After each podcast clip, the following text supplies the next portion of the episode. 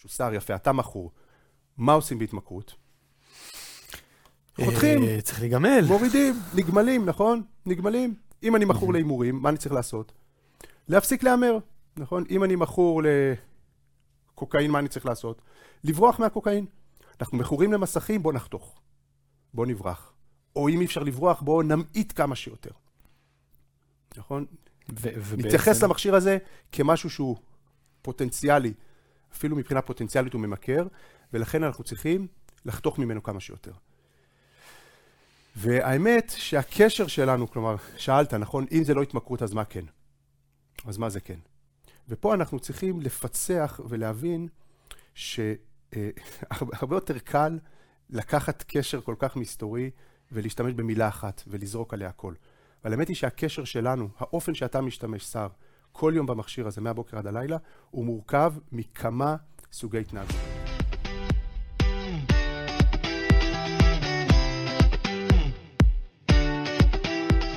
המסך שבינינו, פודקאסט להורות משמעותית בעידן דיגיטלי.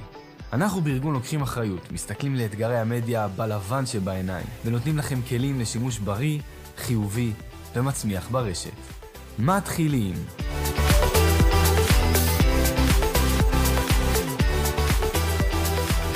שלום לכולם, הורים יקרים, מאזינים יקרים, אנחנו כאן במסך שבינינו פודקאסט להורות משמעותית בעידן דיגיטלי מבית ארגון לוקחים אחריות. אני סער, מנהל התוכן, וכאן איתי היום דוקטור חננאל רוזנברג היקר. מה שלומך דוקטור? שלום סער, מה העניינים? ברוך השם, הכל טוב.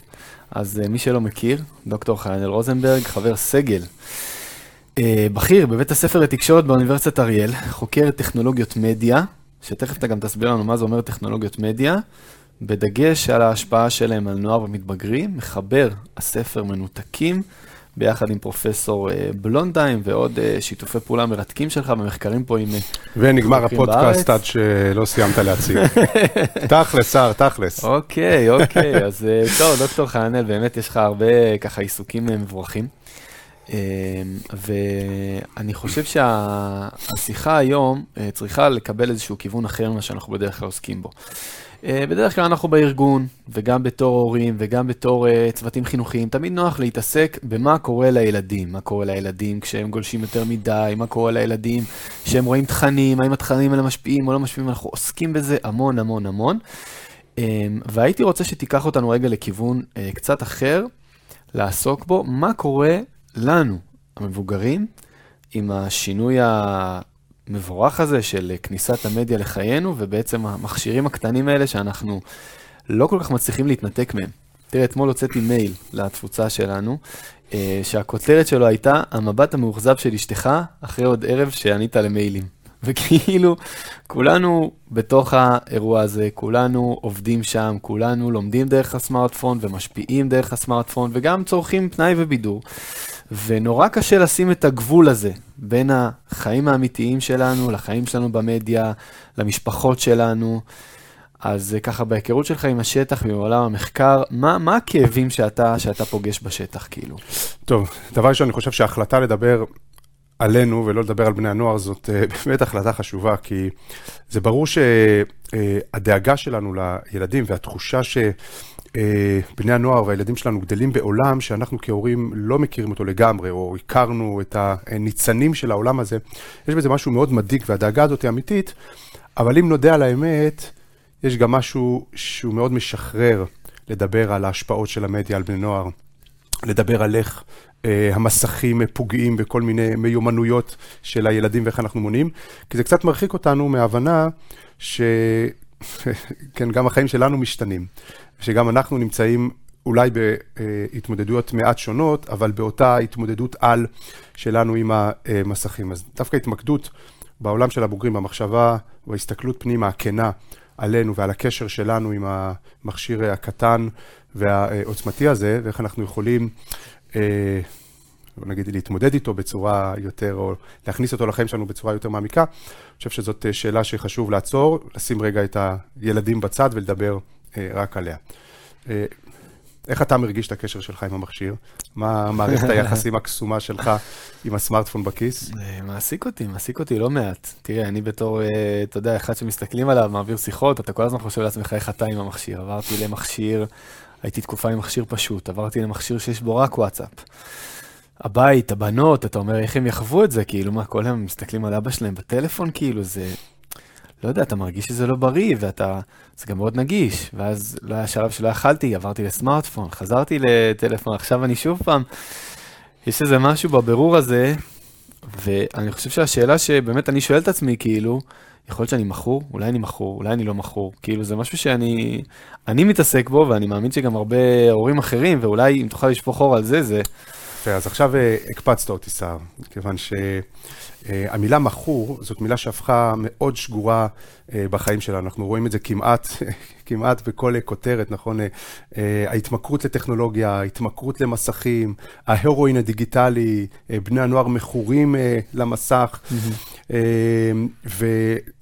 והשימוש במילה הזאת, למרות שמבחינה מסוימת הוא, כן, הוא, הוא שימוש שאנחנו מגלגלים אותו על הלשון סתם, יש בבחירה במילה הזאת בעיה בעיניי שהיא אה, מסמלת, אם נצליח לפצח את העניין, את השימוש במילה, או את הייחוס של המילה התמכרות למסכים, אולי אנחנו נצליח לפצח גם את הקשר המסתורי הזה שלנו עם המכשיר, וגם כן לחשוב על כלים של איך, אה, איך אנחנו יכולים אה, לייצר קשר בריא יותר. אז בעצם, בעצם אתה אומר שהתמכרות זה דבר שהוא לא מה שאנחנו בעצם חושבים. אני אגיד את זה בצורה הכי פשוטה. אה, שימוש במילה התמכרות בהקשר למסכים ובהקשר לסמארטפונים הוא שימוש מוטעה. הוא טעות. הוא טעות מכמה היבטים. קודם כל, הוא לא נכון מבחינה קלינית, הוא לא נכון מבחינה טכנולוגית, והוא מאוד לא נכון ואפילו מסוכן מבחינה חינוכית. Mm-hmm. נפרק את זה. אוקיי. Okay. דבר ראשון, מבחינה קלינית. כן, אה, היום אולי ההגדרה המקובלת להתמכרות זאת הגדרה שמתעסקת במוח, כן? איזושהי הפרעה או פגיעה מוחית שמתאפיינת במעורבות כפייתית או בתשוקה כפייתית לגירויים מתגמלים למרות ההשלכות השליליות שלהם. כלומר, כיום, היום כאשר אנחנו מדברים על התמכרות, אנחנו מדברים על צד שהוא קודם כל צד פיזיולוגי, על איזושהי הפרעה אה, מוחית כרונית, בעיה באיזון בין שתי מערכות שנמצאות במוח, בין אה, מערכת אה, אה, ההפעלה, ה-go system, לבין מערכת הוויסות, mm-hmm. בעיה ממש, בעיה מוחית, איזושהי פגיעה אפילו, מתייחסים לזה, כן, שהיא נוצרת מ, למשל משימוש בחומרים ממכרים, mm-hmm. שהם יוצרים איזושהי שחיקה של המערכת הזאת, לא ניכנס לעומק עכשיו של ההגדרות הביולוגיות. זה נכון שב-15 שנים האחרונות, אולי קצת יותר, גם מתחילים לדבר על התמכרות אחרת שהיא התמכרות אה, התנהגותית. אבל אני, אני רגע עוצר ו... אותך בהתמכרות המוחית, כדי שנייה להבין טוב יותר. בעצם, אם אני שנייה נותן דוגמה מהחיים שלנו ממש, אומרים החוקרים שדוגלים בזה שהסמארטפון הוא התמכרות לכל דבר ועניין, אומרים, תראה, יש לך לחץ בחיים, יש לך לחץ בעבודה, אה, אתה קצת אה, מבואס, או נכשלת במשהו שמאוד רצית לעשות, אז בעצם במקום לקחת את ה...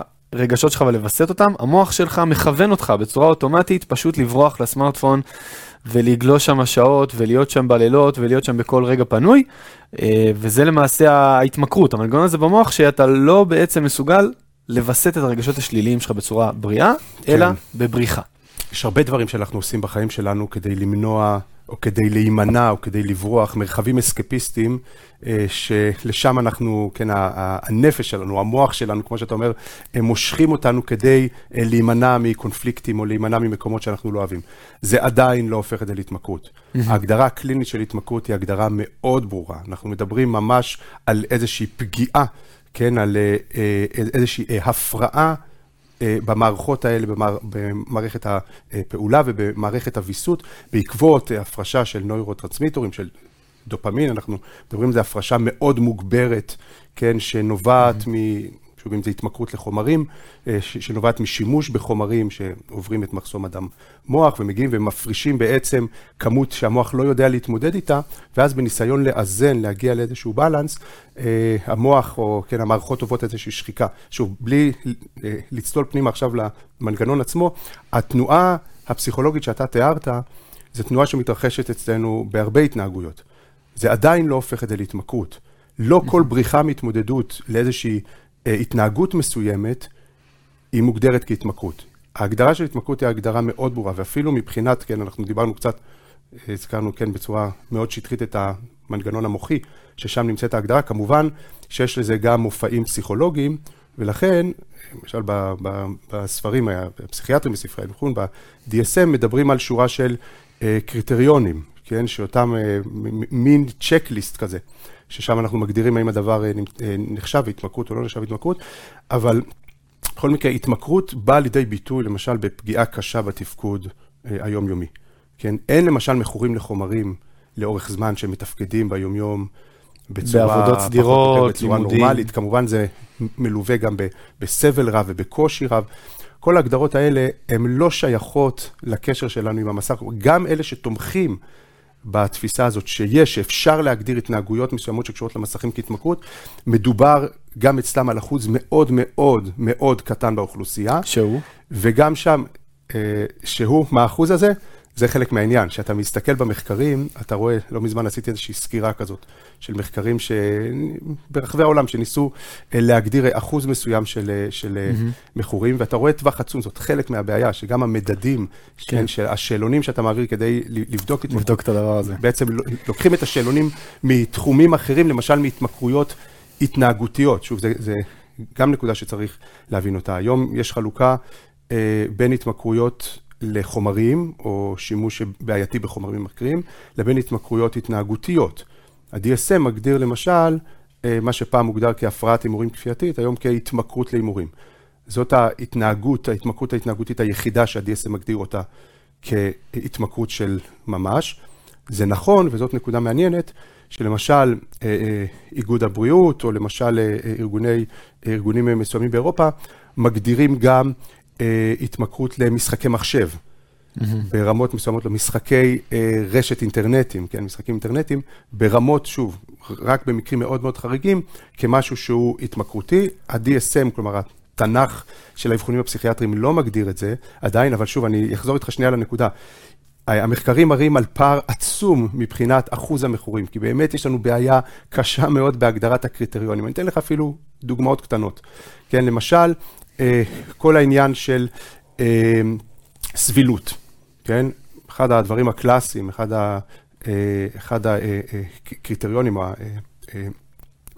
התסמינים הקלאסיים של התמכרות, זה שעם הזמן אתה מפתח סבילות לחומר, ועם הזמן הצריכה שלך הולכת וגדלה. למשל, אם בהתחלה הימרת קצת, על סכומים קטנים, עם הזמן גם הסכומים הולכים וגדולים, כדי לחוש את אותה חוויה חזקה של פורקן, אתה צריך להגדיל את החומר או להגדיל את ה... להגביר את ההתנהגות, וגם המרווחים שבין תקופות ההימורים, מרווחים הולכים ומצטמצמים. איך אתה בוחן כזה דבר לגבי הסמארטפון? זה נכון ששעות המסך שלנו הולכות וגדולות עם הזמן, מסכים איתי? כן. למה זה כן. ככה? כי הנה, אני מסתכל פה על המחשב שלך, כי הרבה מהחיים שלך, שלנו, עוברים להיות על המסך. זה שנמצא עכשיו יותר שעות במסך, זה שעם השנים אנחנו רואים שאנשים נמצאים יותר ויותר במסך. ברור שזה ככה, כי אם פעם הייתי בודק מבחנים בדפים, היום אני בודק אותם על המסך. שעות המסך שלנו הולכות וגדלות, מכיוון שהמסך הוא היום, הוא מרחב שמכנס תחומי חיים שלנו. אז שוב, הרבה מהקריטריונים... לכן קשה לבדוק את זה בכלל. לכן קשה לבדוק, לכן ההתאמות שיש במחקר הן פעמים רבות מאוד מסורבלות. זה אה, אה, אחת מהביקורות שיש לחוקרים רבים, אבל שוב, אני חושב שגם יש כאן בעיה, אה, אם אנחנו מתייחסים לעניין הקליני, יש כאן דבר שנקרא מדיקליזציה, כלומר, אנחנו לוקחים מושגים מתחום עולם הרפואה, מהתחום הקליני, ומנסים להכיל אותם mm-hmm. על תפקודים יומיומיים, שאולי הם בעייתיים, שאולי הם מורכבים, אבל שהם לא שייכים לתחום הרפואי, כן? אין דור של מכורים, בין הנוער הממוצע הוא לא מכור לסמארטפון. יש איזשהו, יש לו קשר מאוד חזק למכשיר הזה, קשר שהוא לפעמים בעייתי, אנחנו נצטרך לפצח את אופי הקשר הזה. אבל מכאן ועד להתמכרות, מכאן ועד לפגיעה, התמכרות זה לא, זה לא ילד שנמצא עם הסמארטפון יותר מדי, זה לא זמן שימוש. כן, התמכרות. במונח הקליני זה פגיעה מאוד חריפה, כן, גם במערכות אה, מסוימות במוח, וגם פגיעה פסיכולוגית מאוד חריפה, פגיעה תפקודית מאוד בעייתית. זה לא ילד שגולש הרבה זמן במסך. אז זה מבחינה קלינית. ש- שמעתי התייחסות לזה מדוקטור ירון סלע, שהוא הציע, אה, הוא הציע, הוא כן, הוא כן אה, אמר שיש בעצם איזשהו אחוז של התמכרות, הוא דיבר על אה, אזור של 5 אחוז, משהו כזה, לפי אה, סקירה שהוא עשה. והוא דיבר על אה, נושא של, כן, הנושא של תלות, הוא קרא לזה תלות, אה, ובאמת הייתי, כי אני אומר, אוקיי, אז אנחנו לא מכורים.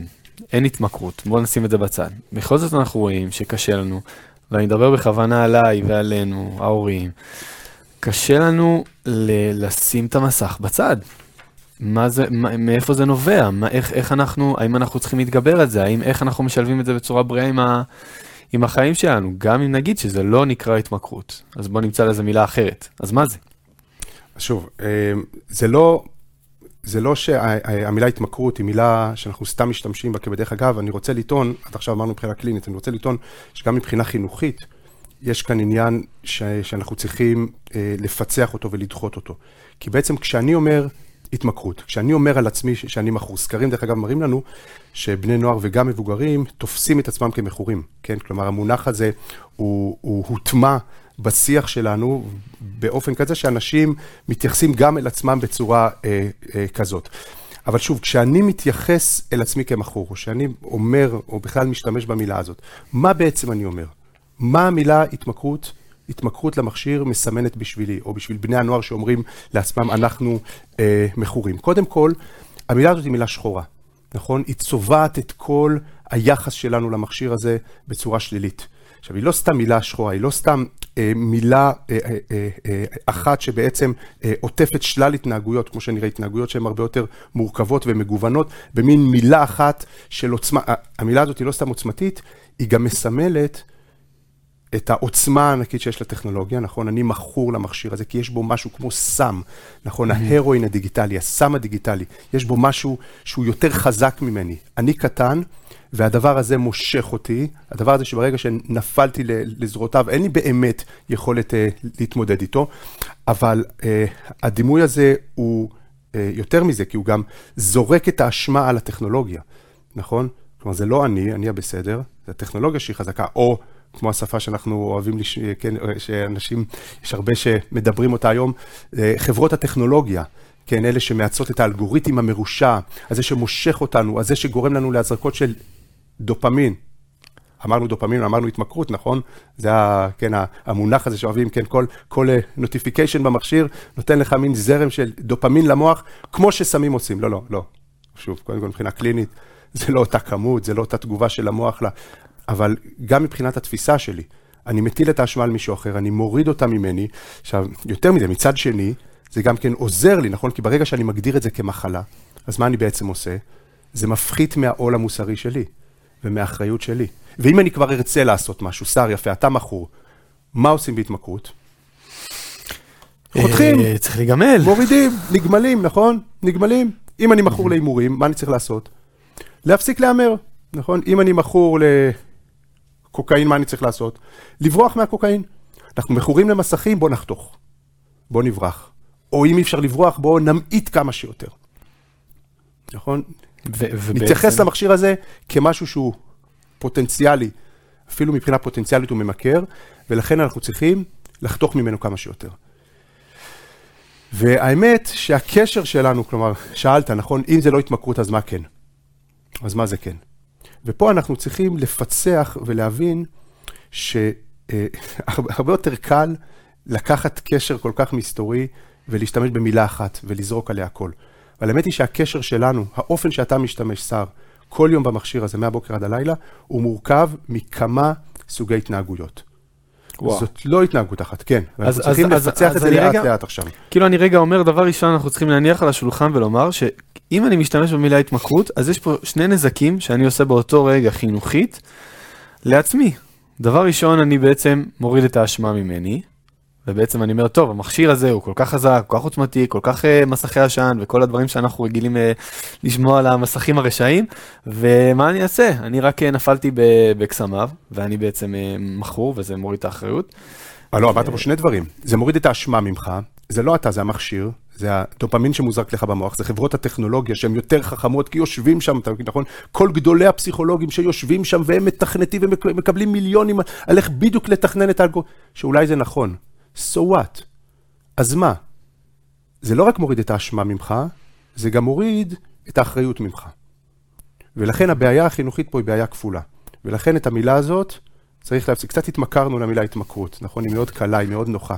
בוא, נשים את ההתמכרות שנייה בצד, ננסה לפצח בזהירות ובעדינות את סוגי ההתנהגויות שיש לך, אתה שר, בסדר? אתה תהיה פה מקרה הבוחן שלנו כל בוקר, מהבוקר עד הלילה, איך הקשר המסתורי הזה, והבאמת חזק שלך עם המכשיר, איך הוא בא לידי ביטוי, ממה הוא מורכב, מאיזה סוגי התנהגויות זה מורכב, ואיזה כלים, איך אנחנו יכולים אה, גם כן לתקן או לנסות לשפר את סוגי, אה, את סוגי ההתנהגויות האלה. קדימה, אני איתך. קדימה? רגע, זה לא כל כך קל, שר. בשביל זה צריך גם אה, מודעות. מודעות, אבל יודע מה? בוא נתחיל ככה. סוגי התנהגויות. נסה לחשוב על איזשהו ציר, אוקיי? אתה מצליח לדמיין איתי? Mm-hmm. אוקיי. מי שרואה אותנו יראה את הידיים שלי, מי ששומע שידמיין איזשהו ציר. שבצד אחד של הציר יש התמכרות. מה זה התמכרות?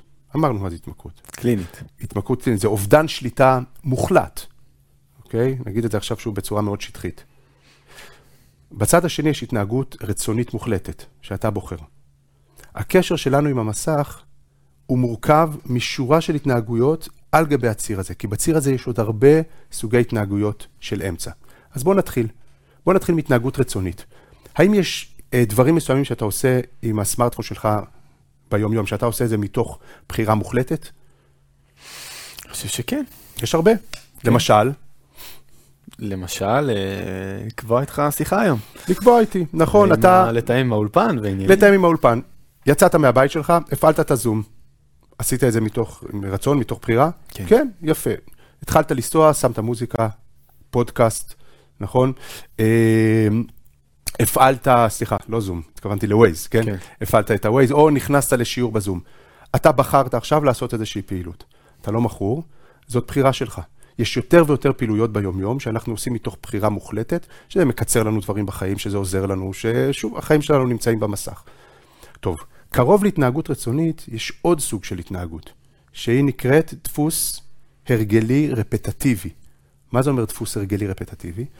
אלה הם שורה של התנהגויות אוטומטיות, שאתה עושה אותן בצורה אה, לא מודעת, נכון? מעשים התנהגותיים ללא חשיבה מראש. והן התנהגויות חוזרות שמתרחשות תוך מודעות מינימלית של האדם, בדרך כלל כתגובה לאיזשהו Q, זה נקרא, לאיזשהו גירוי חיצוני או גירוי פנימי. אני אתן לך דוגמה. הגעת לפה, נכון? נכנסת לאוטו, בלי לחשוב מה עשית, שלחת את היד ושמת בדקתי את הוואטסאפ. חגורה. אה, שמתי לא, אפילו חגורה. לפני כן. עזוב את המכשיר עכשיו. אוקיי. נכון? שמתי חגורה, כן. בטוח שקרה לך הרבה פעמים שהתחלת לנסוע, פתאום אתה אומר, רגע, יש לי חגורה, אבל אני לא זוכר ששמתי אותה, נכון?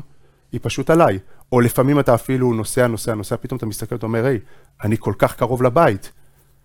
איך הגעתי לפה? אפילו לא שמתי לב. האם כשאתה נוהג, אתה עכשיו חושב, רגע, אני לוחץ על הקלאץ', אני מעביר הילוך, או שזה פשוט קורה? זה אוטומט. או שזה פשוט שם. זה אוטומט, יש לנו הרבה אה, התנהגויות אוטומטיות בחיים שלנו, שלמשל, אה, אני יושב, לומד למבחן, כן?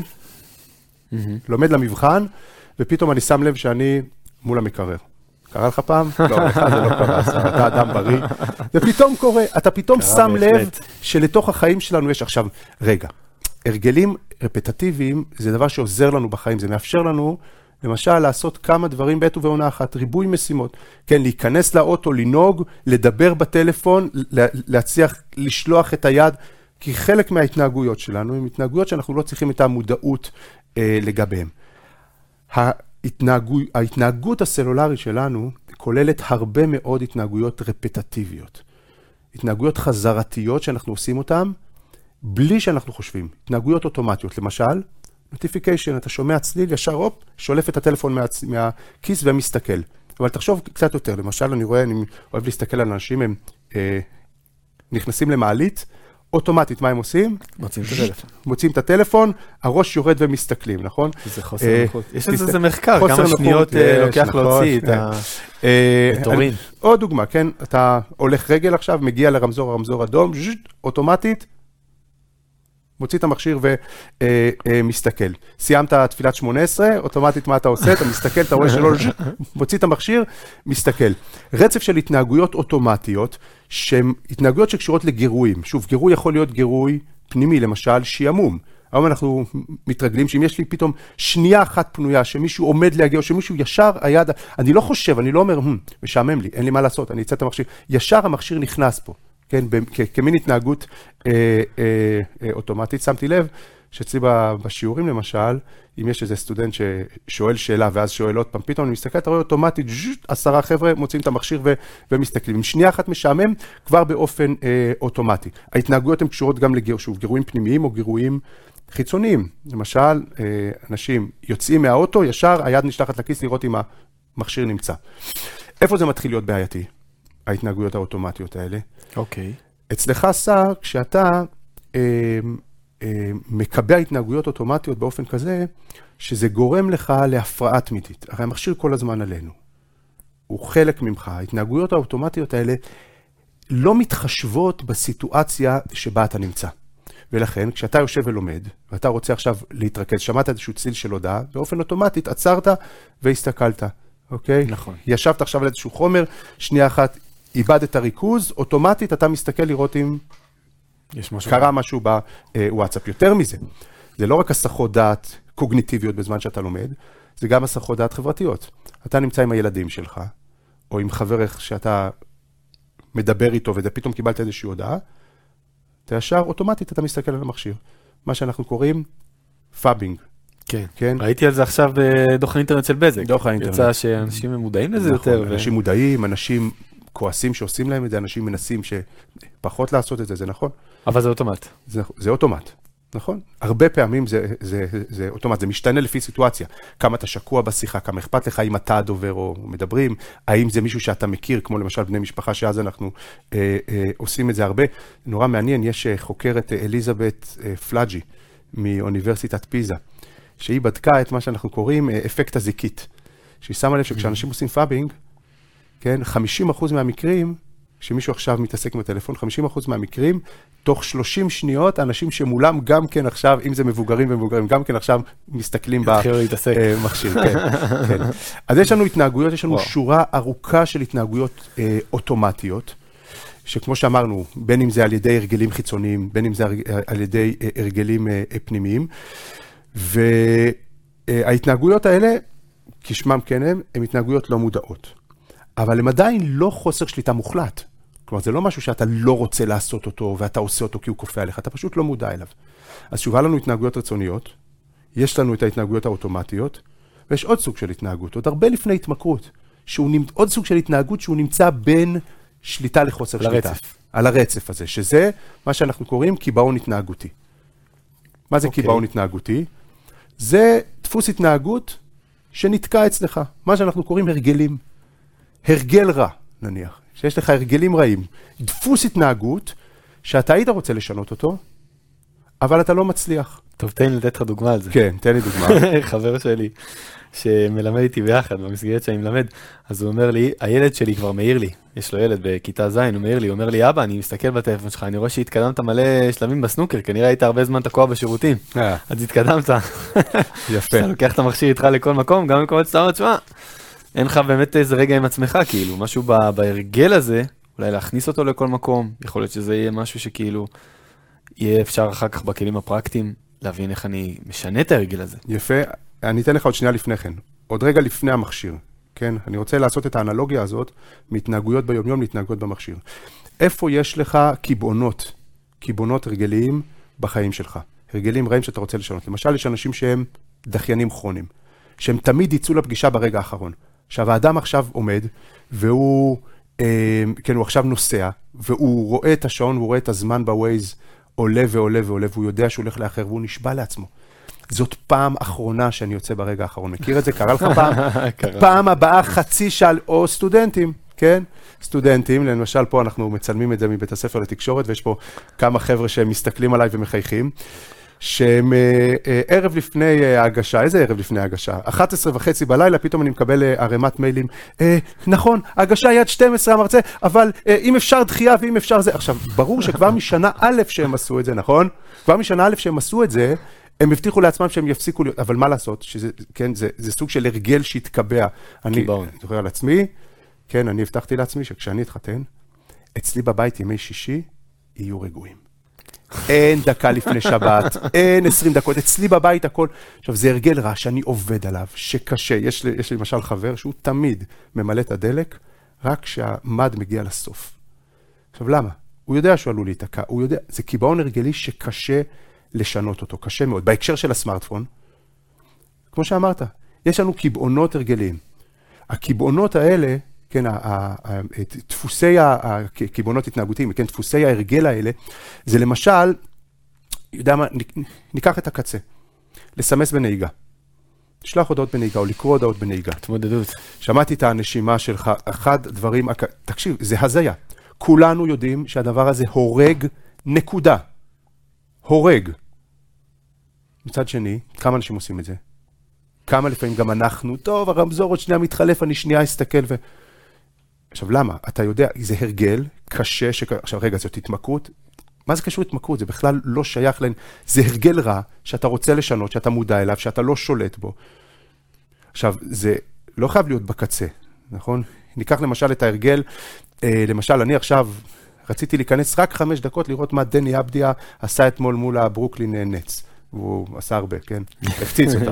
23 לא נקודות, ופתאום, פתאום אתה מוצא את עצמך, מסתכל בעוד סרטון ועוד סרטון ועוד סרטון, ואתה אומר, וואי, כבר 40 דקות, טוב, די. פעם הבאה אני נכנס ורק מסתכל על זה. ויש משהו שמושך אותך. ויש משהו, אה, כמו שאמרת, להיכנס עם המכשיר לשירותים, או להיכנס עם המכשיר למיטה למשל. כן, אנשים שאומרים, רגע, זה לא טוב, אני רוצה לקרוא, אני רוצה... טוב, בסדר, אז אני, אני לא... אתה מנסה לשנות איזשהו הרגל, ואתה לא מצליח. אתה לא מצליח. אתה אומר, טוב, אני עכשיו יושב ולומד שעה, ולומד להתרכז ולומד ל...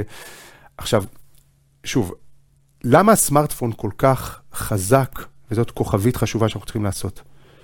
סער, למה הסמארטפון כל כך חזק בלייצר אצלנו הרגלים רפטטיביים, התנהגויות רפטטיביות אוטומטיות וקיבעונות התנהגותיים? מה יש בסמארטפון הזה? ופה אנחנו כן חוזרים לדופמין הזה, נכון? שמדברים עליו כאילו בגלל שיש אה, הפרשות של דופמין, אה, כן, שאנחנו מקבלים מכל לייק ומכל איזה התמכרות, לא, לא, זה לא קשור. אבל זה ברור שהכניסה לסמארטפון היא נותנת לנו איזשהו תגמול. נכון, אותו Q שדיברנו עליו. עכשיו, זה לא סתם שהכניסה לסמארטפון, גם יש משהו בעיצוב של האפליקציות, בעיצוב של הפיד של הרשת החברתית, בזה שאתה מקבל תגמול על פוסטים שאתה שולח, אז עכשיו אתה נכנס, ואתה רואה שקיבלת לייקים, אתה רואה ש... עשו לך share, זה נותן לך, זה ברור, נותן לך, נותן אחר כך כן להיכנס יותר. אתה עכשיו התחלת לגלול בפיד, ואמרת, טוב, טוב, רק חמש דקות, אני רק רוצה לראות עכשיו בטוויטר, ופתאום אתה קורא עוד ועוד ועוד, כי טוויטר יודע איך לעשות את זה, כי יודע איך לגרות אותך. יכול כמו ש... יוטיוב, יודעים איזה סרטונים הם ייתנו לך במשחקי מחשב.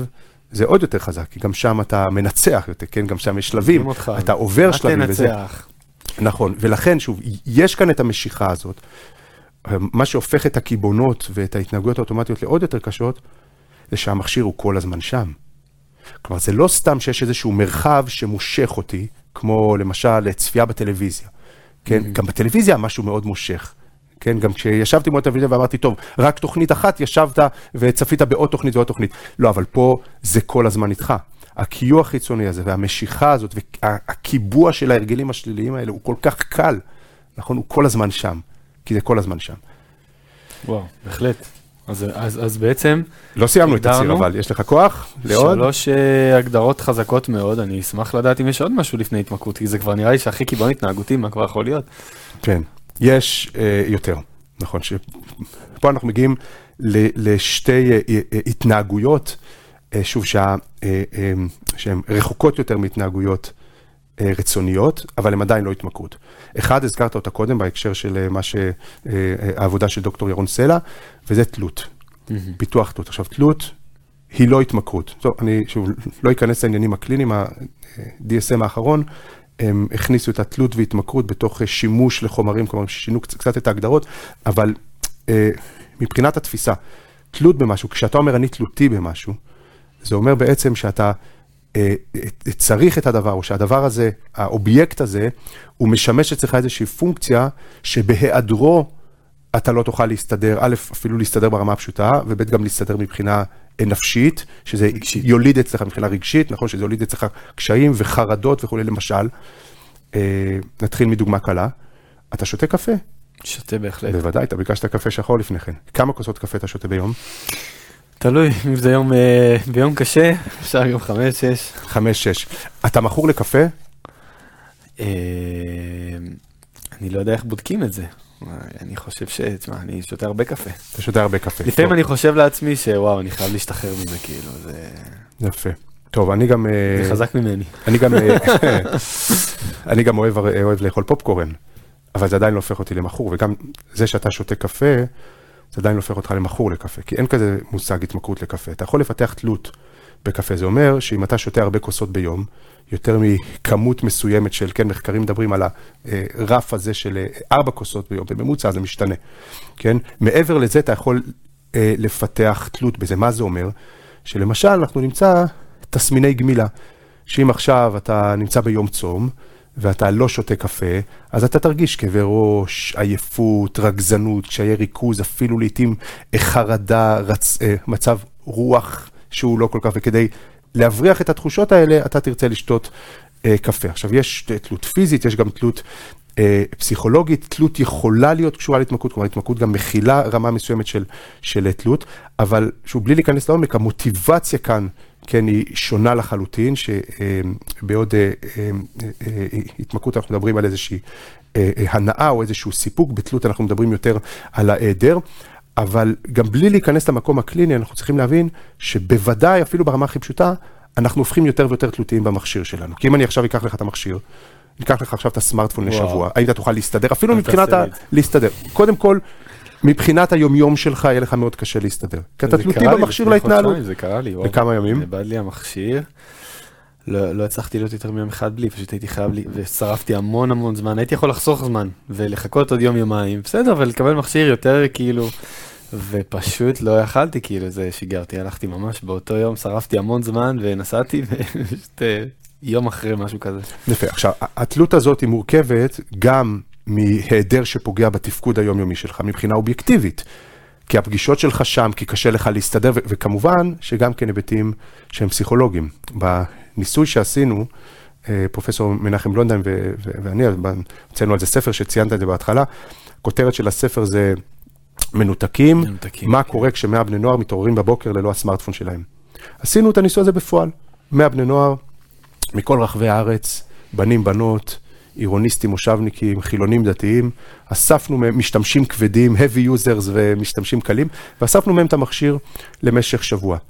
ואחד הממצאים הברורים שאתה רואה, אתה רואה סימפטומים.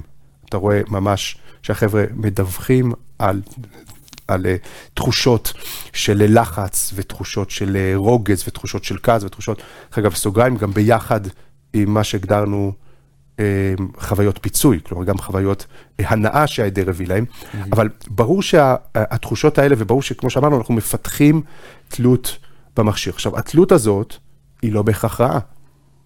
למה תלות במכשירים זה דבר בעייתי? אנחנו גם היום פיתחנו תלות למכונית, אם אני אקח עכשיו את הרכב לשבוע, אתה תסתדר? כן, ברור שלא. יהיה לך מאוד מאוד קשה. הרבה מכשירים בעולם המודרני אנחנו מפתחים תלות, גם אם ניקח לך את הבית אתה לא תסתדר. זה נכון שהתלות פה בהקשר של המכשיר היא גם תלות פסיכולוגית. איפה התלות מתחילה להיות בעיה? כאשר התלות הזאת פוגעת או בתפקוד היומיומי או באיזון הנפשי. ופה מה שדוקטור ירון סלע אה, ממקד במחקרים שלו בצורה מאוד בריאה, התלות מתחילה להיות בעייתית כאשר למשל ילד מפתח תלות במכשיר לצורך איזון וויסות רגשי. כלומר, למשל ילד שיש לו בעיות חברתיות, שיש לו חרדות חברתיות, שיש לו קשיים, ש, שהוא בורח מקונפליקטים, ואז הסמארטפון הופך להיות המרחב האסקפיסטי שלו, שלשם הוא בורח לחוויית הסיפוק של, של אה, אה, משחק הרשת או של, או של הצפייה, כדי לווסת את הרגשות שלו. הוא לא מצליח לעשות את זה ביומיום. ו- ואני מחזיר אותך אלינו, אצל מבוגר, איפה זה יבוא לידי ביטוי התלות הזאת? גם, אז... אולי גם- שמבוגר שחסר לו סמכות הורית, או שהוא, יש לו כל מיני מאפיינים של אתגרים אחרים, אז באמת הוא יפתח, יכול לפתח תלות פסיכולוגית. בבריחה למרחבים של, אה, לא יודע מה, זה יכול להיות אפילו גם אה, סתם התכתבויות בוואטסאפ או, או, או דברים כאלה. זה נכון, נכון, אה, אז טוב. הבאתי קודם את הדוגמה של הילד, כמו שאמרנו בהתחלה, לא חוכמה לברוח לילדים. אצל ילדים אתה יכול לראות את זה, כי הרבה פעמים הדברים הם לא מוסתרים, כן? אתה רואה למשל מה קורה כש, כשאותו ילד, אנחנו מנסים לנתק אותו מהמכשיר, איך הוא מגיב בצורה חסרת פרופורציות, איך, זה לא סתם ילד שבוכה שניתקת אותו מהמכשיר, שזה קורה לכל ילד. אתה ממש רואה שהוא, גם אצל מבוגרים, אנחנו צריכים להיות מודעים, אם המכשיר הופך ממשהו פונקציונלי, כלומר שמניע השימוש שלנו הוא פונקציונלי או מניע חווייתי, למניע אסקפיסטי. ופה באמת יש בעיה, וכאן אנחנו פוגשים, למשל בהקשר הזה של פיתוח תלות, בדיוק, אצל מבוגרים, בדיוק את הצעד הבא והאחרון שלנו, את ההתנהגות האחרונה, שזה מה שאנחנו קוראים אה, שימוש קומפלסיבי במכשיר, וואו. התנהגות קומפלסיבית, ששוב, זה עדיין... קומפלסיבי. מה זה? את המילה הזאת לא הכרתי. לא הכרת? קומפולסיבי. כן. אה, למשל, האמת, אני חושב שכן הכרת אותה. למשל, הכרת אותה בהקשר של אה, נניח אה, OCD. מכיר את המונח הזה OCD? Mm, כן, מה זה OCD? זה Compulsive Behavior, כן. נכון, Obsessive Compulsive Behavior, נכון? אה. כלומר, ב-OCD אנחנו מדברים על Obsessive Compulsive Behavior, אנחנו מדברים גם על מחשבות אובססיביות, אבל גם על uh, התנהגות שהיא uh, קומפלסיבית. מה, מה זה אומר בעברית? כן, אז uh, טוב, הסוג האחרון של התנהגות, שאנחנו מוצאים אותו במקרים מאוד קיצוניים, שיכול לשקף או להגדיר התנהגות, פה אנחנו מדברים על התנהגות, על שימוש מאוד בעייתי במכשיר, זה מה שאנחנו קוראים התנהגות קומפלסיבית או שימוש אה, קומפלסיבי, כלומר ביצוע פעולה חוזרת, בלתי נשלטת, פעולה לא רציונלית, שיש לה גם אה, השלכות מזיקות. טורדנית. טורדנית, ממש, כן, סוג של כפייתיות, או כפייתיות, זו מילה קצת יותר נכונה, שכאשר הימנעות מהמעשה, חלק מההגדרה של זה, הימנעות מהמעשה, היא מולידה מתח, חרדה, חשש שמשהו רע יקרה, איזשהו חוסר תפקוד, כן, איזשהו אה, כוח ש, שמחייב אותך, שמניע אותך אה, לעשות את זה. אנחנו מכירים התנהגויות קומפלסיביות, כמו למשל, שוב, במקרים ממש, אה, כן, מקרים חריגים של גירוד אה, קומפלסיבי, או אה, אכילה קומפלסיבית, או פעם גם כן הפרעת הימורים לפני שזה הוגדר כהתמכרות, זה היה נחשב הפרעת הימורות כפייתית, או התנהגות מינית קומפלסיבית, למשל מה שקוראים התמכרות למין, אבל שוב, זה נמצא במחלוקת, האם זה מוגדר כהתמכרות, ואני חושב שכן, אין ספק שמדובר על, על משהו שהוא קומפלסיבי והוא לא אה, התמכרות, וגם בהקשר הזה, או למשל הפרעת קנייה כפייתית, כן, התמכרות כן. לקניות, אה, מה שקוראים. בהקשר הזה לפעמים, זה נכון שהמסך משמש כשער או כמרחב שמאפשר התנהגויות קומפלסיביות. שמאפשר להתנהגות קומפלסיביות לצמוח. שוב, זה לא המכשיר, כמובן מדובר על הפרעה שהמקור שלה היא בנפש האדם, וזה מתבטא במכשיר. למשל, אה, התנהגות מינית קומפולסיבית אונליין, כן, מה שקוראים אה, התמכרות לתכנים פורנוגרפיים, או התמכרות למשחקי מחשב, כן, אז שוב, אנחנו מדברים על התנהגויות קומפלסיביות, שזה לעיתים קרוב מאוד לאיך שאנחנו הגדרנו את תלות, אבל פה גם אנחנו מדברים על אחוז מאוד מאוד קטן. בדיוק היום יצא מחקר חדש של חברי הטוב אה, דוקטור אה, יניב אפרתי, שהוא הראה שבישראל יש 2% מקרב בני הנוער, שזה לכאורה הרבה מאוד, אמנם עם כל הכותרות המפוצצות של שליש מבני הנוער בישראל הם מכורים, 2% בישראל שאפשר להגדיר את ההתנהגות שלהם בהקשר של גיימינג כהתנהגות שהיא בעייתית, או שהיא גובלת לעיתים בהתנהגות קומפלסיבית. יש גם וורקוהוליסטים. וורקוליסטים, מה שנהוג לכנות מכורים לעבודה. לעבודה. אנחנו מדברים לא על בני נוער, על מבוגרים. הרבה פעמים אתה רואה מבוגרים שלא מצליחים להתנתק מהמכשיר שלהם, שהם בצורה קומפלסיבית בודקים ובודקים ובודקים ובודקים לראות אם מתחדש משהו ומתחדש משהו. שוב, לא כל דבר, אנחנו לא עושים פה מדיקליזציה שכל דבר ישר הולכים, לוקחים אותו לתחום הרפואי, אבל מדובר על התנהגויות שהן על הרצף, שהן קרובות יותר להתנהגויות הבלתי נשלטות אה, ולתלות ולעיתים ממש להתנהגות קומפלסיבית. במקרים כאלה, אם אנשים מזהים את זה אצלם, אה, אנחנו כן, כמובן אה, הולכים לטיפול. אז כמו שאמרנו, אנחנו נסגור מה שאמרנו בהתחלה. לא כל חוסר שליטה זה התמכרות. הסיפור הוא הרבה יותר מסובך, וכרגיל, כדי להצליח לפעול ולהיות פרקטיים ולתקן את ההתנהגות, אנחנו צריכים לרדת לרזולוציות. הגדרה אחת גדולה וכוללת, היא לא רק שהיא לא עושה את העבודה, היא גם לא נותנת לנו, לא מאפשרת לנו כלים פרקטיים של אה, התמודדות, של מעשה. אז אני, אז אני רגע לוקח את מה שאמרת, בעצם משרטט לנו שוב את הציר הזה, שבקצה אחד יש בחירה ובקצה שני התמכרות. וביניהם יש לנו בעצם איזושהי התנהגות רפטיטיבית אוטומטית כזאת, יש לנו התנהגות שהיא איזשהו הרגל, שהוא הרגל רע, יש שהוא קיבעון כזה, יש טיפה יותר מזה פיתוח תלות, שזה כבר באחוזים קטנים יותר באוכלוסייה. וזה כבר תלות שהיא יותר אה, משמעותית לא, מבחינה אני, התנהגותית. שוב, אני אדייק את זה, כולנו בצורה כזו או אחרת תלותים במכשיר. Mm. השאלה איפה התלות היא בריאה ואיפה... תלות שהיא לא בהכרח רעה, שהיא לא בהכרח פוגעת כן. ביומיום. ניתן לפתח אה, את תלות שהיא מאוד מאוד בעייתית, שכשזה מגיע למקום שבו, כן, כמו שאמרנו, שבו התכנים בסלולר, הסלולר הוא מרחב אסקפיסטי, שגורם לנו לברוח לשם במקום כן. להתמודד עם קשיים. שזה, שזה תלות שפוגעת בתפקוד או באיזון, מה שאמרנו, נכון. תלות רגשית כזאת, שימוש קומפולסיבי שהוא כבר יותר רחוק על הרצף, ובסוף בסוף התמכרות. רציתי רק לשאול אותך לפני שנגיע לכלים, שננסה פה לפרוס אה, שניים או שלושה כלים משמעותיים להתמודדות לאור הציר ה... כל כך uh, מאיר עיניים הזה, שפתאום פוקח את העיניים, ואתה אומר, זה לא שיש כאילו שחור ולבן, יש כל כך רצף של התנהגויות. Um, הרבה מדובר בתקשורת, ומדי פעם במחקרים מעלים את הנושאים האלה של פומו, fear כן. of missing out, של נובופוביה, חרדה כזאת. אני אשמח שתמקם אותם על הציר, איפה הם בעצם נמצאים. טוב, אה, אז במשפט אחד אני אגיד פומו, ה-fear of missing out. זה אותה תחושה שהאדם אה, חווה, אותו אה, חשש, אותו קושי מלפספס אה, דברים, או שלא להתעדכן, אותו מניע של להתעדכן שוב ושוב במכשיר, כדי לא לפספס התרחשויות, כי הרי כל הזמן קורים דברים. עכשיו, שוב, צריך לזכור, פומו זה לא מושג שנולד במרחב הדיגיטלי, הוא קדם לו. Mm-hmm. הוא אותה תחושת... שאדם נמצא במסיבה והוא מרגיש שהמסיבה השווה לא נמצאת פה, או מה אני מפספס שם. תחושת ההחמצה או הפחד מההחמצה, החשש מההחמצה, שהטיעון הוא שבמרחב הדיגיטלי הפומו הולך ומתעצם. למה? בגלל אותה תכונה של הסמארטפון שהוא נוכח עליך כל הזמן, אותה הייפר קונקטיביטי, כלומר הפוטנציאל החיבור התמידי לכל מרחב, וממילא בכל רגע שאני לא מחובר למרחב הזה, אני מפספס את ההתרחשויות האלה. והפומו הוא אחד הקיואים החזקים ביותר, ה-Q, אם אתה זוכר, דיברנו על זה, הוא אחד... תחילת הפעולה. נכון, הוא, הוא אותה, אותם גירויים פנימיים שיש לאדם כדי לבדוק כל הזמן את הטלפון וכדי לנסות להתעדכן. אז הוא משפיע גם על ההתנהגויות הרפטטיביות שלנו, גם על ההרגלים שלנו, הצורך לראות ולקרוא עוד ועוד ועוד ולדעת עוד ועוד על מה שקורה.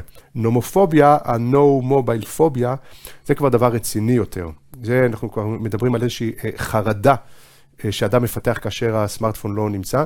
דרך אגב, אם אנחנו הולכים אחורה, הראשון שהגדיר את זה, זה מאמר מאוד מעניין של פסיכולוג שפשוט שם לב שמטופל שלו שסובל מחרדה חברתית, ולכן הדרך היחידה שיש לו לתקשר זה באמצעות הודעות טקסט, כי קשה לו מאוד פנים אל פנים ואפילו בשיחות טלפון, כאשר הוא מבקש ממנו שלא להכניס את המכשיר לטיפול או להתנתק למשך תקופות מהמכשיר, הוא פתאום שם, שם לב שהמטופל נכנס לחרדה. משם זה התחיל להתפתח כבר לבעיה של שליש מבני הנוער סובלים מנומופוביה ומחרדה ומ... לא, כבר מדובר כאן על משהו שהוא אה, הרבה יותר אה, חמור. בא ממרחב בכלל טיפולי ו... כן, ששוב, שהוא קשור לחרדות מוקדמות, שגם פה כן מתלבשות אה, על המכשיר עצמו. אני, אני כן רוצה להגיע לכלים, אני רק אגיד במשפט, רק תגיד לי כן או לא. האם באמת בצורה כזאת או אחרת אפשר להגדיר שככל שהאדם אה, מבחינה רגשית, מבחינה נפשית, הוא מאוזן יותר, הוא אה, אין לו חרדות חברתיות, הוא, אה, יש לו חיים תקינים חברתיים, משפחתיים, ככה הוא פחות בעצם נמצא במצב נפשי שיוביל אותו דרך הסמארטפון ל... התנהגויות אה, קומפולסיביות או תלותיות בצורה שתפריע לו לתפקוד או לאיזון? אה, אה, אני מתפתה להגיד כן, אבל זה שוב קצת יותר מסובך. כלומר, זה נכון שלאנשים שיש, זה כמו שהיום בכל הנושא של חקר ההתמכרויות, הם כבר יודעים יפה מאוד איזה תכונות אישיותיות, איזה הקשרים חברתיים, הקשרים תרבותיים הם עלולים לגרום לאדם להיות בא עם פוטנציאל התמכרות, או דברים מההיסטוריה, כן, טראומות עבר, שזה דברים שהם מאוד אה, משליכים. אז גם פה, כשאנחנו מדברים על ההתנהגויות שנמצאות בקצה המסוכן, אה, כן, הקליני של ההתנהגויות, של פיתוח תלות בעייתית, או של התנהגויות קומפלסיביות, אז שם באמת בוודאי שההתנהגויות האלה, הן אה, במקרים רבים נובעות מאיזשהו חוסר איזון רגשי לפני כן, או בעיות, או חרדות mm-hmm. מסוימות, או קשיים. זה לא אומר שגם אדם שהוא, איך הגדרת את זה, מאוזן לחלוטין, שהוא שפוי לחלוטין, זה לא אומר שהוא לא יפתח הרגלים מאוד בעייתיים בשימוש בסמארטפון. ויש בסמארטפון, אנחנו יכולים לפתח הרגלים שממש פוגעים לנו, פוג, אני לא אגיד פוגעים בתפקוד, אבל פוגעים לנו בקשרים חברתיים, פוגעים לנו בקשרים הזוגיים, פוגעים לנו בקשרים ההוריים שלנו. אני מאוד שמח שאמרת את זה, ששאלת את השאלה הזאת, סער, כי כאילו כשאני אומר זה לא התמכרות, אני לא בא להקל כהוא זה מפוטנציאל הנזק, אפילו נגיד הנזק שהנוכחות של הסמארטפון אה, אה, יכול, הנוכחות יכולה ליצור, ליצור לנו בחיים, ליצור לנו בהורות, ליצור לנו בחברויות, ליצור לנו במשפחתיות. זאת לא התמכרות ולכן יש הרבה יותר כלים לעבוד עם זה, אבל זה עדיין משהו שאנחנו צריכים להיות 100% מודעים אליו, אחרת החיים שלנו חוטפים מהמרחב הדיגיטלי שוב ושוב. אז אה, שאלת מיליון הדולר, חננאל, מה, מה עושים? כן. אה, זה מעניין שאם היית שואל אנשים אה, לפני 15 שנה, אני זוכר למשל הרבה שיחות, גם של, גם של חוקרים, של אנשי חינוך, של רבנים, אה, מילת המפתח הייתה מודעות. צריך להיות מודע. Mm-hmm. ומילת מפתח נוספת הייתה בחירה. לא יודע אם אתה זוכר, הרבה שיחות על להעצים את מרחב הבחירה. ברשת הכל פתוח, האינטרנט מאפשר לך נגישות אינסופית לתכנים, צריך להעצים אצלנו ואצל בני הנוער את מרחב הבחירה, את כוח הבחירה, את העוצמה. זה נכון, אבל זה לא מספיק. כי כמו שאנחנו ראינו, הכוח של המרחב הדיגיטלי לייצר התנהגות, התנהגויות והנוכחות התמידית שלו בחיים שלנו, לא מאפשר להתמקד אך ורק בשאלת הבחירה. כי אם אני רגע אחרי רגע אחרי רגע אצטרך לבחור בכל נוטיפיקיישן שאני מקבל, בכל הרגל, כי אין לי, אין לי אפשרות להפעיל את הבחירה שלי בצורה חזקה כל כך הרבה פעמים ביומיום, כי כמו שאמרנו, יש פה רצף של התנהגויות שהם, שהם גם קיבעונות מאוד מאוד חזקים. אז מה כן אפשר? אז קודם כל, אני חוזר למילה מודעות. דבר ראשון, בגלל המאפיין המיוחד של הסמארטפון, שהוא נטמע באופן כל כך חזק וייחודי בחיי היומיום שלנו, האופן שבו הסמארטפון מתפקד בחיים שלנו שונה מאדם לאדם. אני משתמש בסמארטפון שונה ממה שאתה שר משתמש ושונה ממה שכל אחד משתמש. זה נכון שיש התנהגויות דומות, אבל המחירים שאנחנו משלמים, בגלל שהיומיום שלנו נראה שונה, אז גם המחירים הם שונים. ולכן קודם כל, אני חושב שהאדם צריך להגדיר לעצמו איפה המרחבים ביומיום שאנחנו משלמים את המחירים הכבדים ביותר. ממש לשבת כמחשבה, לקחת כמה ימים, לצפות על עצמנו מבחוץ ולנסות לזהות את מרחבי הכשל הדיגיטליים בחיים שלנו. הכי טוב לעשות את זה, זה כמו בניסוי שאנחנו עשינו, של שבוע בלי סמארטפון, כי כמו שהרמח"ל אומר, אין הדבר ניכר אלא מהיעדרו. לפעמים, דווקא בגלל שהמדיום כל כך שקוף, שלוקחים אותו. נכון, ומלווה כל דבר שאנחנו עושים, ברגע שאתה לוקח אותו, פתאום אתה מגלה איפה המחירים שאתה משלם, וזאת חוויה, אני עשיתי את זה על עצמי לא שבוע, אבל הצטרפתי לאחד הסבבים למשך שלושה ימים, ואני חוויתי מקומות, ממש אה, נקודות מתות, ש, או כן, אה, אה, ש, שהייתי עיוור אליהם, שלא שמתי לב למרחבים שבהם אני משלם איזשהו מחיר. אבל גם בלי זה, גם בלי זה, אדם צריך לחשוב ולהסתכל ביום-יום, לא בשבת. שבת זה סיפור אחר, כן? ב- ליום-יום עצמו. ואחרי שזיהית את ההרגלים שאתה רוצה לשנות, את המקומות שבהם אתה מרגיש שאתה משלם מחיר, את הדברים שאתה רוצה להוסיף לחיים שלך, ובגלל ההשתקעות במרחב הדיגיטלי אתה לא מוסיף, לעבור לשלב של ההתמודדות. של ההתמודדות עם הקיבעונות, של ההתמודדות עם ההתנהגויות האוטומטיות ועם התלות. איך זה עושים נראה- את זה? אז זה נראה לי שנכתבו ספרים. אה, נכתבו על זה ספרים, אבל אה, כן. אני חושב ש, שפה אנחנו יכולים להשתמש בשני כלים. שני כלים חשובים. כמו שהסטודנטים שלי אוהבים להגיד, אה, למה ל- להמציא עבודה חדשה אם אפשר להעתיק עבודה קיימת? אז ככה גם אני חושב שאנחנו יכולים לקחת שני כלים שפיתחו אה, שתי קבוצות, קבוצות חברתיות, שייחודיות בהתמודדות שלהם עם הדיגיטל, אה, שהם פיתחו איזה שהם כלים שגם אם אנחנו לא נעתיק אותם אחד לאחד, אלא נשפץ אותם, הם יהוו לנו איזשהו עוגן אה, להתמודדות. אה, הקבוצה הראשונה זה האמיש. שמעת על האמיש? שמעתי, כן. כן, אותו מה- אה, מה אה, בעצם הם, קבוצה אה, נוצרית, זרם אה, נוצרית שנמצאת בארצות הברית ובדרום אמריקה, בעוד כמה מקומות, שהמאפיין של הקבוצה הזאת זה דחיית הטכנולוגיה. התנתקות מוחלטת. הם- התנתקות כמעט מוחלטת מהטכנולוגיה, כן, הם כאילו עצרו בשלב מסוים, הם לא נוסעים ברכבים, הם נוסעים בכרכרות עם סוסים, יש, גם שם יש זרמים בתוך הקבוצה הגדולה הזאת, מבחינת ההחמרות שלהם בהקשר של הטכנולוגיה, אם הם לא משתמשים בכלל בחשמל, או בכלל במקרר, ורק בצורות מסוימות. אה, האמיש היו צריכים להחליט מה הם עושים ברגע שהגיע הטלפון, הטלפון הקווי. וכי מצד אחד להכניס אותו לבית שלהם, זה לא יעלה על הדעת. הבית זה המקדש. המשפחה זה הערך המקודש ביותר אצל האמיש. עד כדי כך שיש הרבה בתים שאפילו אין שם תאורה בחדרים, כדי שבלילה, כשהחושך יורד, כל המשפחה תהיה ביחד בסלון. פתאום אתה מכניס טלפון קווי הביתה, שאנשים יתחילו לרכל, לדבר עם אנשים ממקומות אחרים. מה זאת אומרת? קבוצת הייחוס שלך זה המשפחה והקהילה הקרובה אליך. אז מה הם עשו? מה מה הם עשו? הם רצו את הטלפונים, אבל הם הוציאו אותם מהבית. הם עשו מה שאנחנו קוראים במחקר ביות, domestication. כלומר, התאמה של הטכנולוגיה למרחב שלהם. הגיאוגרפי, כן? וואו. למרחב שבו אז- הם, אה, הם חיים. עכשיו, זאת אז, לא... אז איפה הם שמו את הטלפון? זה לא בחירה, זה ביות. הם הוציאו אותו מהבית, וכשאתה נוסע שם ברחבי האמיש קאנטרי, כן, ברחבי פנסילבניה, ואתה רואה את הבתים מנותקים מחשמל, פתאום בשביל הכניסה של כל בית אתה רואה בודקה. זה לא שומר וזה לא מלונה, אתה מציץ פנימה ואתה רואה שם טלפון. נשתמש בטלפון, אבל נביית אותו לפי המרחב, מרחבי השימוש, ממילא גם זמני השימוש שאנחנו רוצים. אין אפשרות להילחם אה, במלחמה שהיא רצף של החלטות, אבל יש בוודאי אפשרות לביית את המכשיר, להתאים אותו מבחינת המרחב, מרחב השימוש, מבחינת זמן השימוש, ועל ידי זה לייצר הרגלי שימוש יותר מאוזנים. אני אתן דוגמאות, שוב, קטנות מהחיים שלי. בסדר? כמו שסיפרתי, עשיתי את הניסוי הזה, שלושה ימים, ואחד המקומות שאני זיהיתי שאני משלם מחיר, אה, שהפתיע אותי מאוד, לא שמתי לב, אה, מחיר כבד לנוכחות של הסמארטפון, זה בסלון של הבית שלי. וואו. אני גיליתי שכשאני בלי המכשיר, המחירים. נכון, כשאני בלי המכשיר ואני יושב עם הילדים בסלון, פתאום אני תם כמה לגמרי. ילדים? סליחה שאני ארבעה, שכחתי. ארבע. ארבעה ילדים.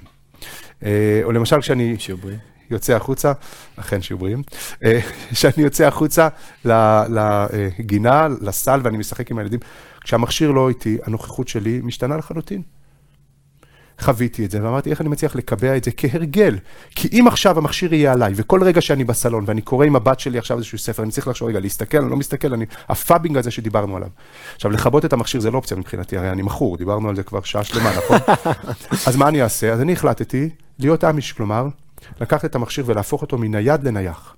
כשאני נכנס הביתה אני משתדל, וימים רבים אני מצליח גם, לחבר אותו למטען, בחדר העבודה או במטבח, אני הופך אותו לנייח, ואז אני הולך לסלון, או הולך לסל בחוץ, או לגינה עם הילדים. וואו. נניח אני רוצה לבדוק מיילים, לבדוק הודעות וואטסאפ, פעם ב-20 דקות, פעם ב-10 דקות. אני הולך וצופה, הולך הלוך חזור, הלוך חזור. בעשר דקות שאני עם הילדים, אני איתם לגמרי.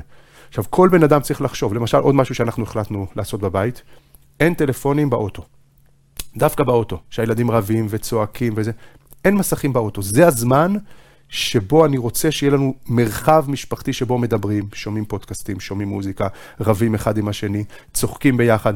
עכשיו, אם כל נסיעה אני צריך להחליט, רגע, יש מסכים, אין מסכים, אני כן שם, אני לא משתמש, הצלחתי לקבע איזשהו מרחב מסוים, זה לא, לא, לא רק חייב להיות מרחב, אלא גם זמנים. זמן.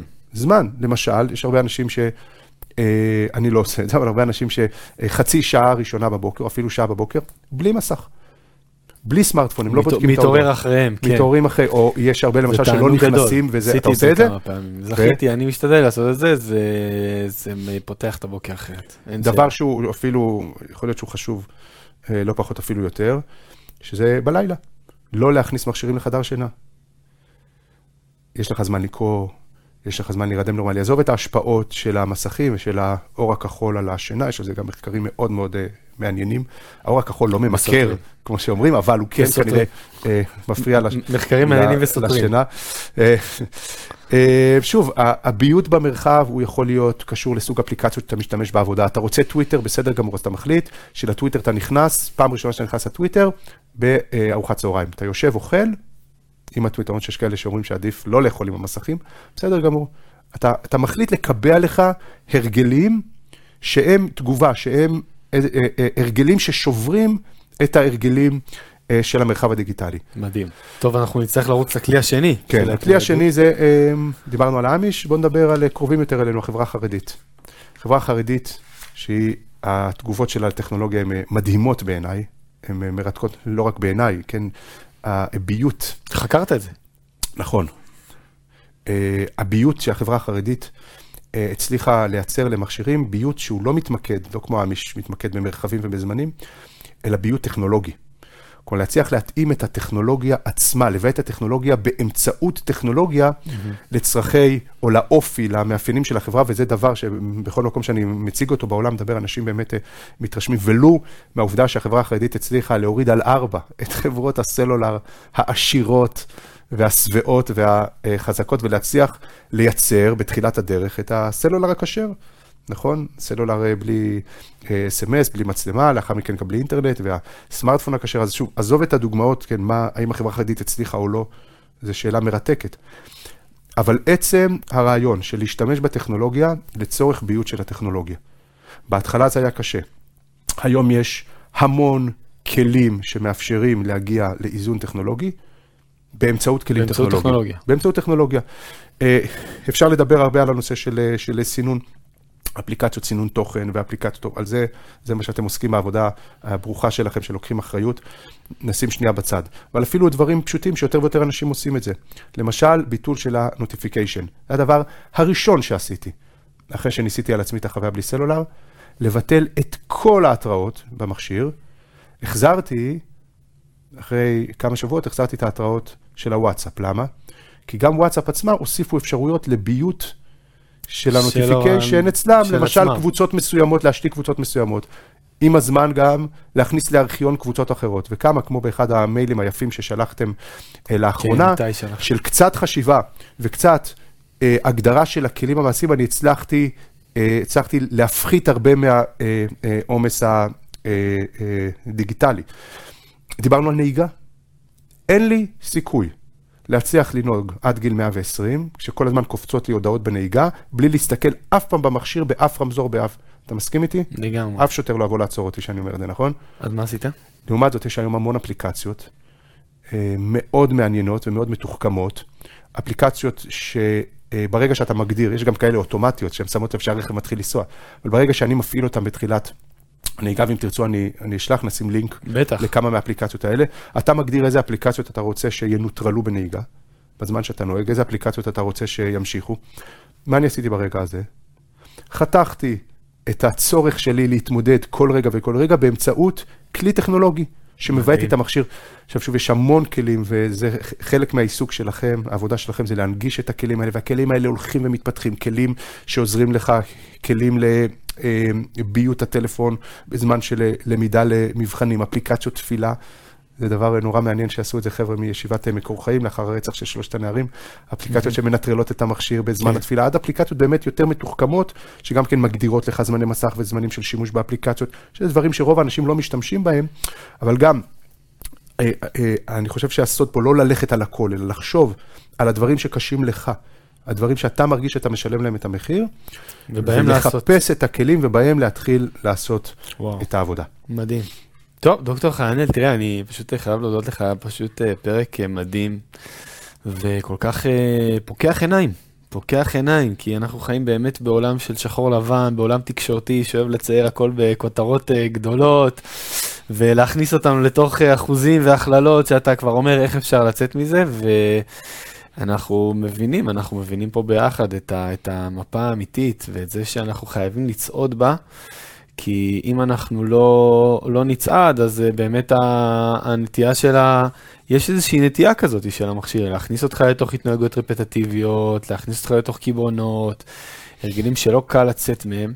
אה, אני מקווה שהרעיונות המבורכים והדוגמאות פה שנתנו יעזרו לאנשים גם אה, לקחת, אה, לקחת אחריות, לעשות אפילו שינוי קטן, אולי זה יהיה בזמנים של ארוחות, אולי בזמנים של שינה, אולי מתי אני קם, אולי במרחבים מסוימים, אה, ואולי כמו החברה החרדית, לסגל לעצמנו בגילאים מסוימים, במצבים מסוימים, פתרונות טכנולוגיים כאלה ואחרים שיעזרו לנו לשלוט באפליקציות שלנו.